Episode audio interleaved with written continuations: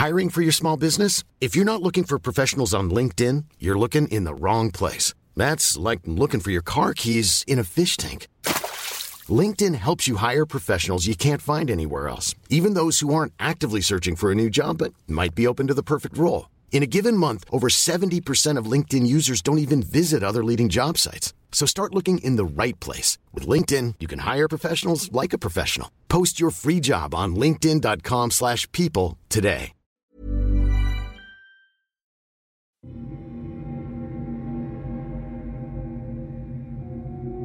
Libro ng Demonyo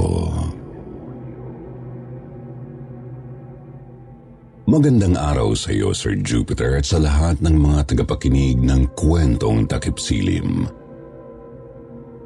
Ako nga pala si Juan, 26 years old, tubong Kalamba, Laguna. Nais ko sanang i-share sa inyo ang mga kahindik-hindik na karanasan ko noong ako'y second year high school.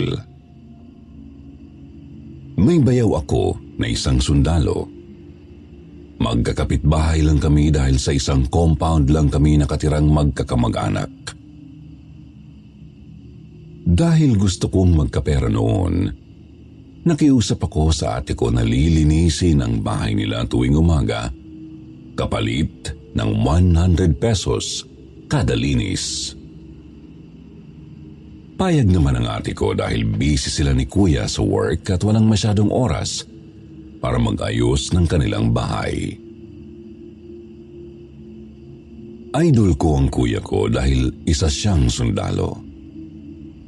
Lagi ko siyang pinapanood kapag naglilinis ng kanyang M16 at 45 na baril.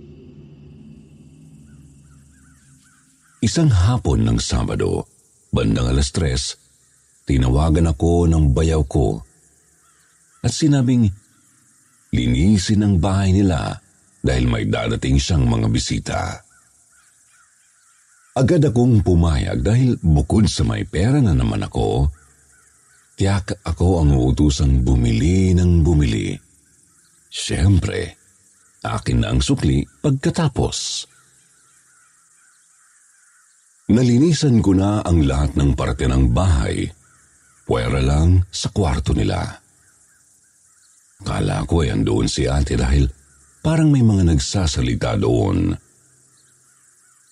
Akala ko may mga bisita siya at sa kwarto sila nag-usap-usap dahil naka-aircon yun. Ganon kasi palagi ang mga bisita niya. Mga nagkikutics lang naman, naka-aircon pa.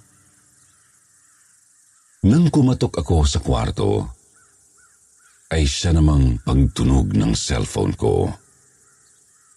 Nagulat ako kasi tumawag pa si ate sa akin eh nasa kwarto lang naman siya. Ang sabi niya, linisan ko na rin daw ang kwarto nila at pinapalabas na rin niya ang mga labada dahil lalabhan daw niya kinabukasan. Dahil sa pagtataka ko, sinabi ko kay ate na akala ko ay nasa kwarto siya dahil may mga narinig akong nag-uusap-usap sa loob. Nagulat ang ate ko dahil sa sinabi ko. Sinabi niyang nasa trabaho siya dahil may pasok.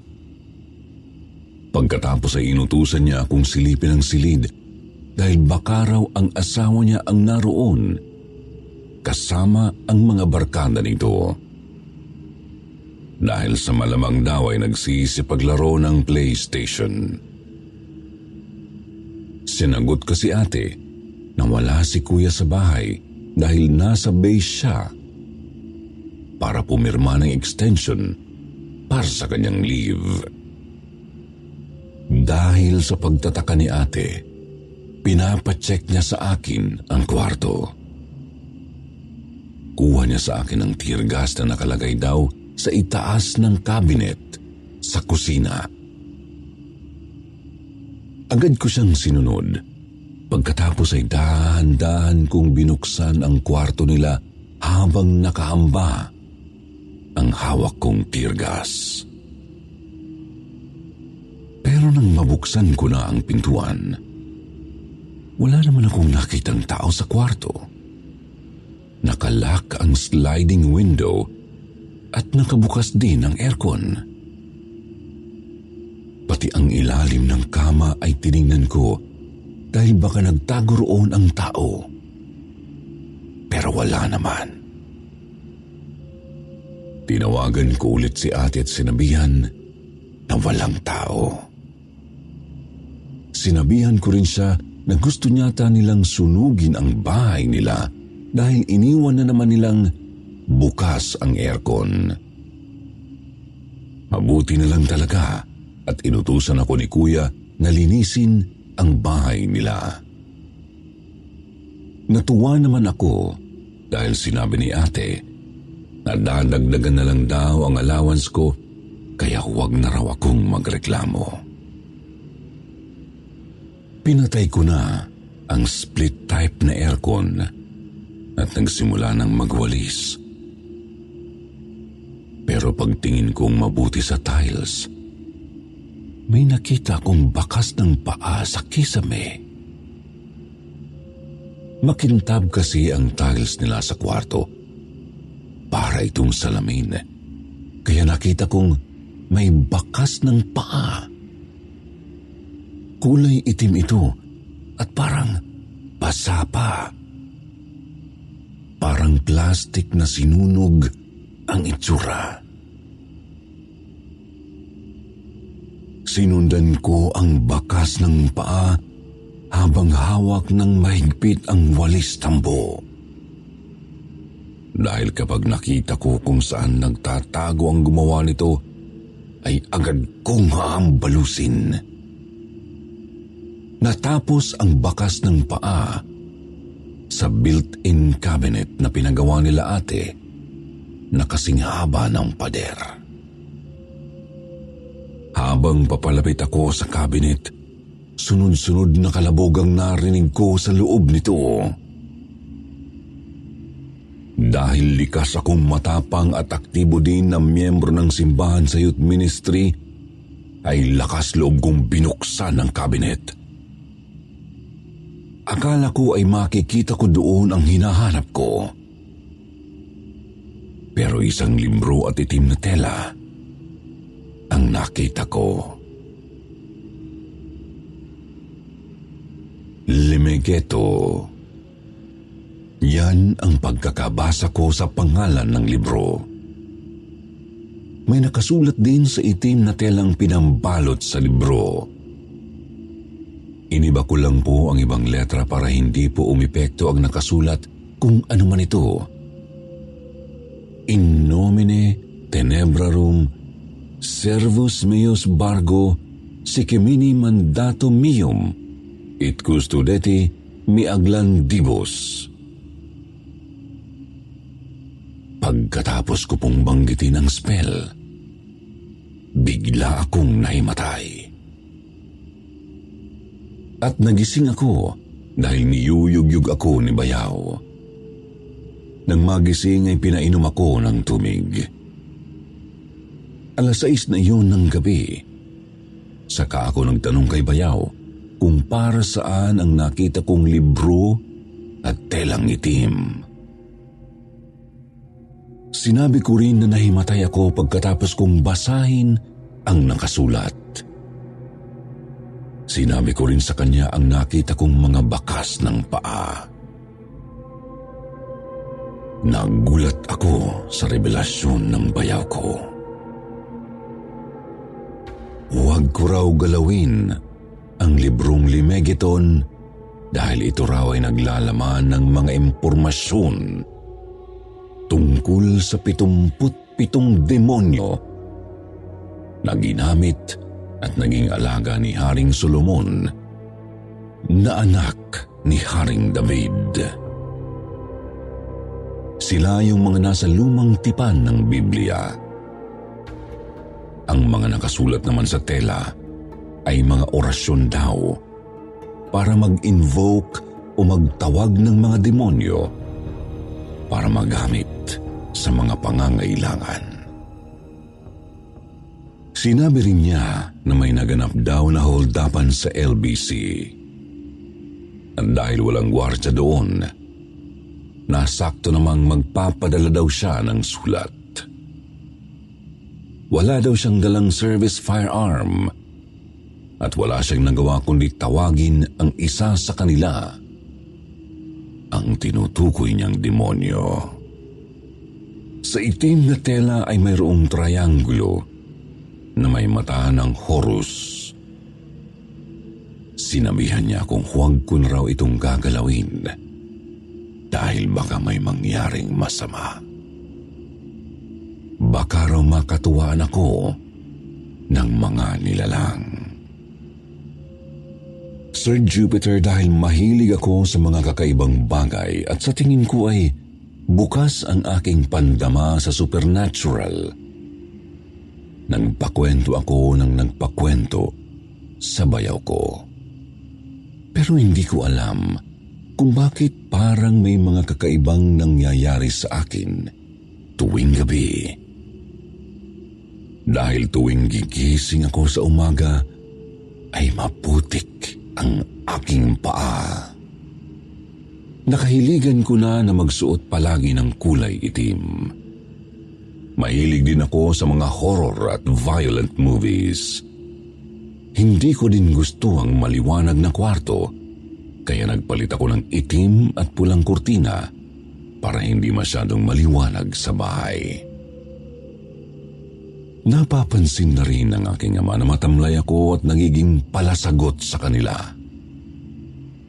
Kinausap ako ng bayaw ko isang araw at sinabi niya, na itatapon na daw niya ang kanyang mga gamit dahil hindi na rin maganda ang mga nangyayari sa bahay nila.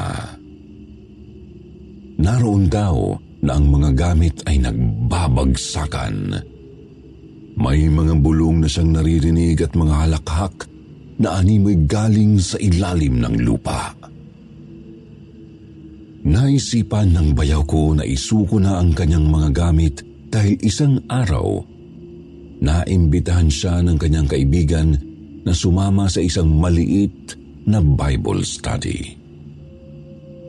Dahil nga po umaattend na si Bayaw sa Bible study nang minsan na matapos ang kanilang gawain, hindi siya nagatubili na magtanong sa pastor. Kinwento po niya na isa siyang sundalo na nadestino sa basilan. Nawalan po sila ng kontak sa base at na-stranded sa gitna ng kagubatan. Alam nila na delikado dahil napapaligiran ng terorista ang lugar. Wala silang nagawa kundi kainin ang mga kalaban na kanilang pinatay dahil wala silang ibang mapagkukunan ng pagkain. Isang araw daw, habang sila ay naghahanap ng maiinom ay may nakita siyang isang misteryosong kubo sa tabi ng batis. Sa loob nito ay may ermitanyo. Hinang-hina ito dahil sa gutom. Hindi siya makalabas dahil sa takot na tamaan ng bala. Saktong marami daw siyang napitas na mga ligaw na bungang kahoy at nakakuha rin ng malinis na tubig na inumin at ibinigay niya sa matanda.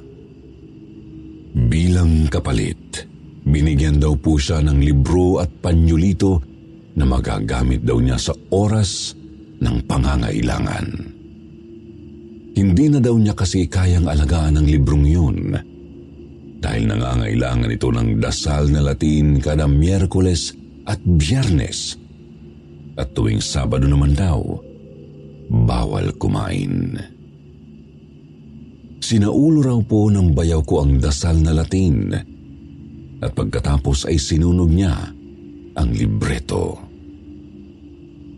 Halos anim na buwan daw sila sa gubat at nabubuhay na lamang sa mga kamote at tubig sa batis.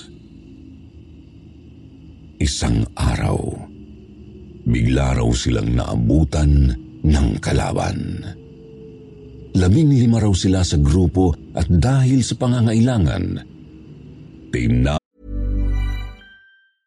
Cool fact a crocodile can't stick out its tongue. Also, you can get health insurance for a month or just under a year in some states. United Healthcare short term insurance plans, underwritten by Golden Rule Insurance Company, offer flexible, budget friendly coverage for you. Learn more at uh1.com. I'm Sandra, and I'm just the professional your small business was looking for. But you didn't hire me because you didn't use LinkedIn jobs. LinkedIn has professionals you can't find anywhere else, including those who aren't actively looking for a new job but might be open to the perfect role, like me.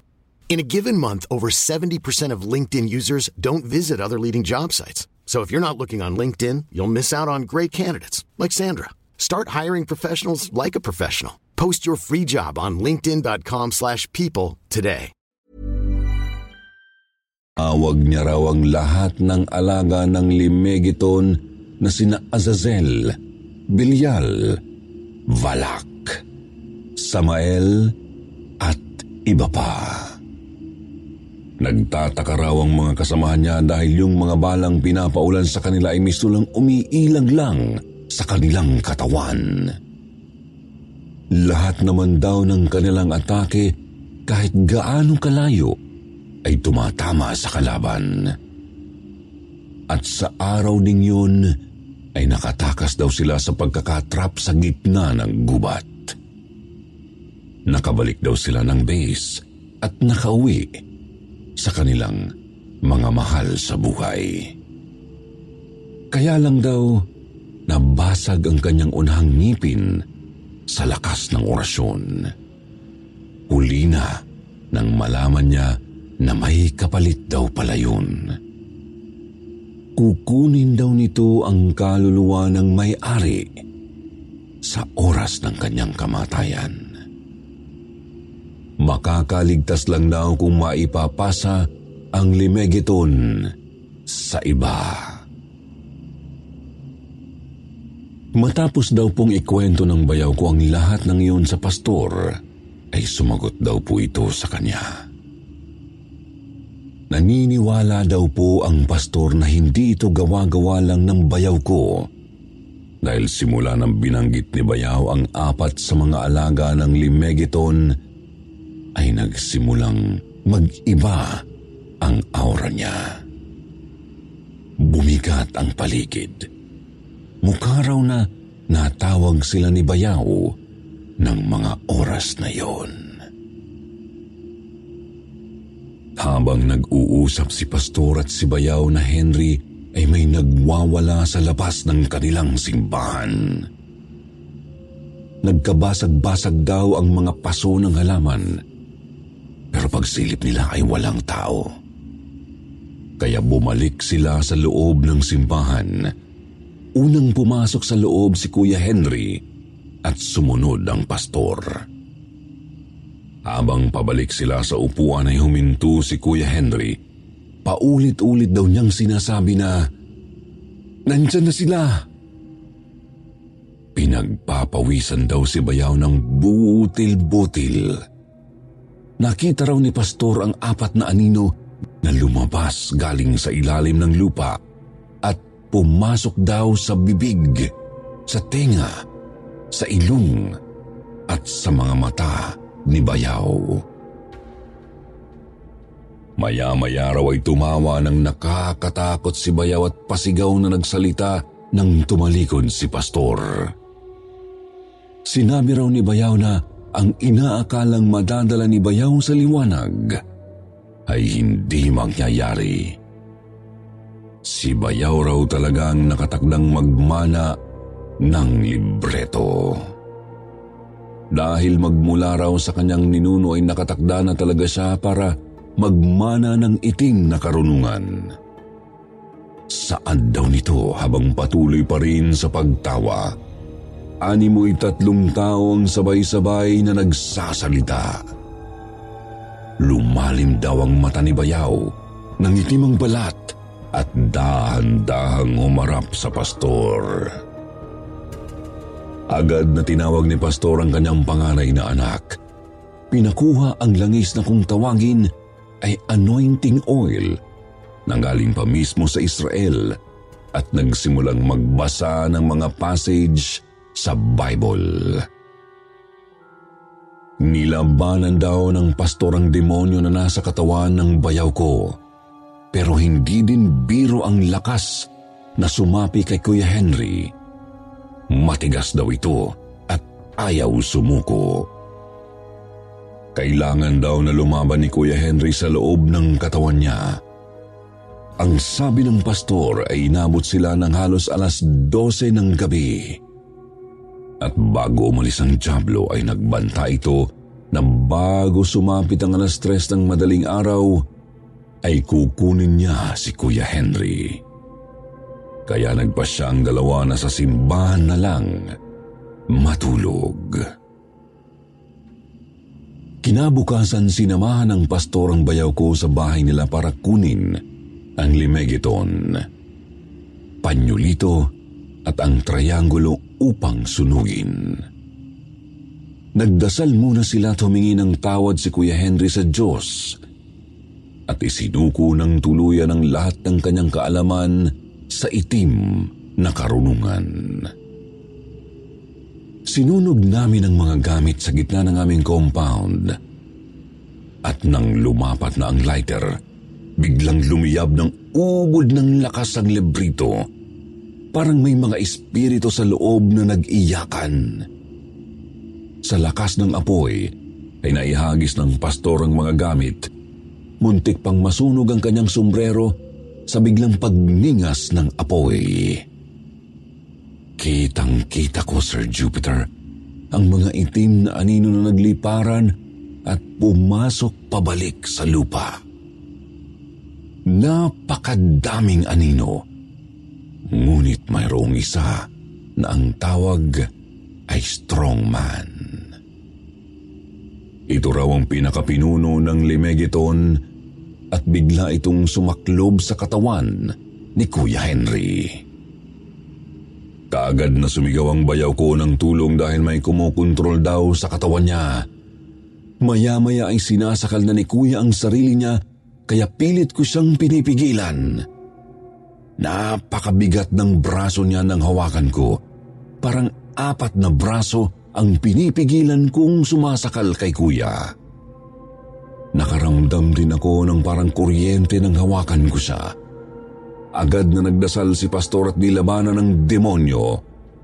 Inilapat ni pastor ang kanyang kamay sa mukha ni Kuya Henry at biglang sumuka si Kuya Henry ng itim na likido. Parang malapot na putik ito na napakabaho at tumawa na si kuya ng ubod lakas. Sabi ng demonyo na nakasapi sa katawan ng bayaw ko, sa kanya na raw ang kaluluwa ni kuya. Hindi raw namin siya mapapalabas doon sa katawan. Marami na raw ang nagtangka pero nabigo. Tapos tumatawa siya ng nakakatakot. Nang sandaling yun, sinabi ni Pastor na isa na lang daw ang mas makapangyarihan na makapagpapalayas at makakatalo sa demonyo. Ang Diyos. Kaya nagdasal ang pastor na ginamit niya ang pangalan ng Diyos para kalabanin ang demonyo. Pinilit ni pastor na paaminin ng demonyo kung sino siya. Nagtagisan sila at nagmatigasan pero sa huli ay natalo ang demonyo at umamin kung sino siya. Ang sabi niya siya raw ang tagapamahala ng mga demonyo. Pumangalawa sa pwesto. Hari ng kasinungalingan at panunukso at general sa himpapawid. Siya raw si Baal-Zebub. Kasunod noon ay ang mga pagtawa nito ng napakalakas na parang walang katapusan.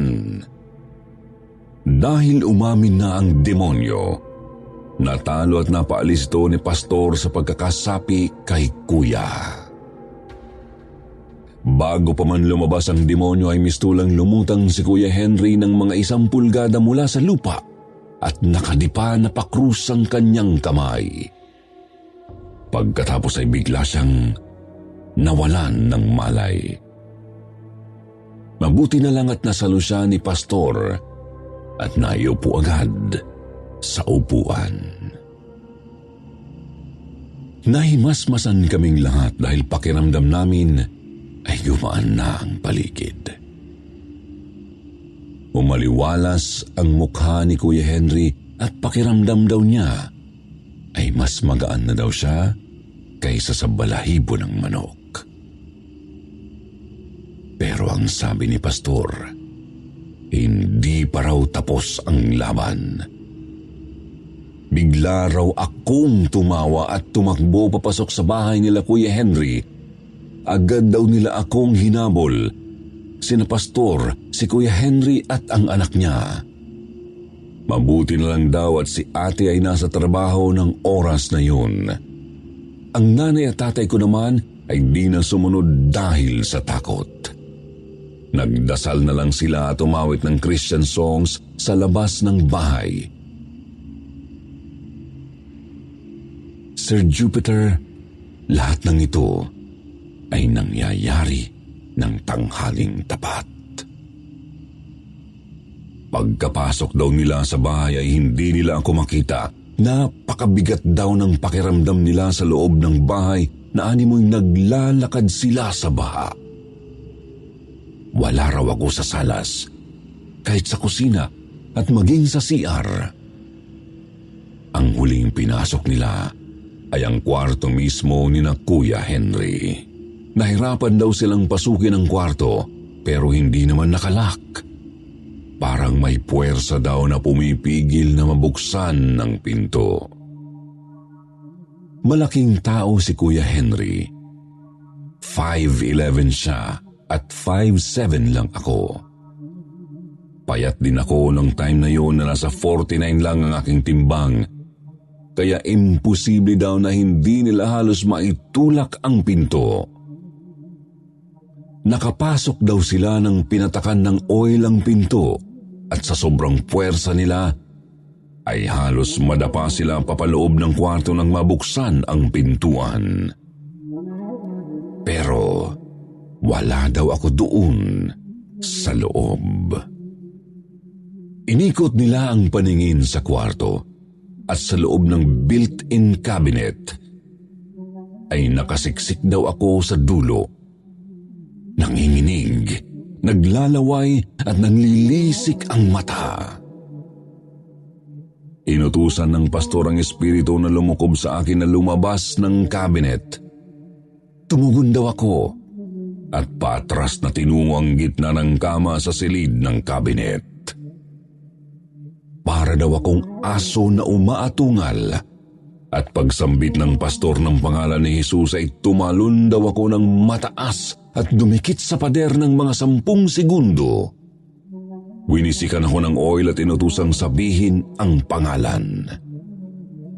Sinabi ko raw na ako ang anghel na walang hanggang kalaliman, ang hari ng demonyo at tagapagwasak. Ako si Apollyon. Akmang susugurin ko daw ang pastor pero nagtawag daw siya ng anghel at humingi ng saklolo. Bigla daw akong bumaliktad sa pagkakasugod. At dahil nakuha ng pastor ang pangalan ng demonyo, ay napalayas niya ito. Inabot na rin ang alas tres ng hapon ang pagdadasal at pagpapaalis sa nakasapi sa akin. Sumuka din daw ako ng itim na mabahong likido. Simbolo na napalayas na ang Diablo. Simula noon ay pinagtibay pa namin ang aming pananampalataya. Hindi kami tumitigil magdasal at magsimba. At binabahagi din namin ang himala na nangyari sa amin sa ibang members. Maraming magtataas ng kilay sa kwento ko, Sir Jupiter. Pero sa maniwala sila at hindi, ito po ay totoo. Ngunit ang mga ganoong klase ng demonyo ay hindi mapapalayas ng simpleng panalangin. Kailangan ng matinding pananampalataya. pagdadasal, pagbabasa ng Biblia, at pag-aayuno. Hanggang dito na lang po. Maraming salamat po sa inyo. Hanggang sa muli.